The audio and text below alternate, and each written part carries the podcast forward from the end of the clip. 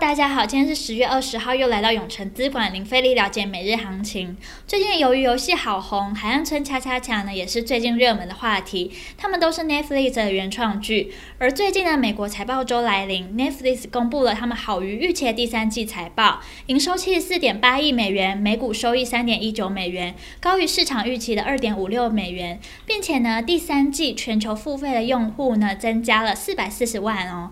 而且，由于游戏呢，据估计替了 Netflix 创造近九亿美元的价值。而另外一部《海岸村恰恰恰》的男主角金宣虎呢，被爆出逼女友堕胎骗婚。那今天他也亲自承认，爆料文中的人就是自己。如今传出呢，综艺节目《两天一夜》以及三部电影呢，就将他开除。那还蛮多人还没看完这部韩剧的，都感慨呢，不知道要不要继续看下去。诶，各位呢，会因为演员的私德而觉得要不要支持他的作品吗？欢迎大家留。留言跟我们分享哦。那我们先来看美股，由于交生等主要公司呢继续公布强劲的第三季的收益。大约六成的公司呢提高了盈利的预期。那美国股市呢周二上涨，缓解了人们对通膨和供应链困境的危机。那十年期美债殖利率的飙升，医疗保健科技股仍带头上涨。美国首档的比特币的期货 ETF 上市，那区块链概念股上涨。同时呢，美国财政部长耶伦延长债务上限的最后期限至十二月三日，以维持联邦政府资金充足，督促呢国会采取行动。因为上周通。通过了短期债务上限协议，只是暂时的缓刑。那美股四大指数皆上涨，道琼上涨一百九十八点七点，纳斯达克指数上涨一百零七点二八点。科技五大天王仅亚马逊下跌零点零七五 percent，其余苹果、脸书、Google、微软皆上涨。接下来看台股，美股收高，激励的台股开高。台积电呢开高走低，卖压出笼，中场收在五百九十八元。联电失守六十元关卡，中场收在五十八点七元。而传产股呢今天普遍走弱，水泥股受到中国实施能耗双控的影响，造成市场需求偏弱。台泥呢下跌一点五 percent。钢铁股中钢前三季的税前盈余达六百一十九点三二亿元，股价呢一度上涨二点五 percent，尾盘呢涨幅收敛。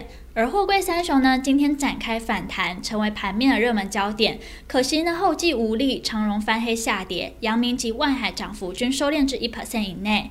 虽然盘中呢站回了万七大关，不过卖压出笼，中场呢下跌了十二点八五点，收在一万六千八百八十七点八二点，成交值来到两千六百五十二亿。三大法人合计卖超五十五亿，外资卖超四十九亿，投信买超十亿，自营商卖超十六亿。那目前呢，可以看出，在期指结算日，台股大多容易出现震荡盘，不容易走出趋势。今天早盘，在部分半导体、航运、钢铁等类股走强，带动台股接近接近了万七的大关。而昨天呢，强势的 ABF 基板族群也持续吸引买盘，不过整体追加力道有限，台股在十一点后就陷入了盘下小跌震荡。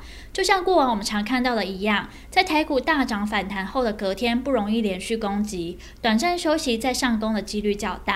盘中的热门产业包含了电器电缆、贸易百货及汽车，未来趋势及展望。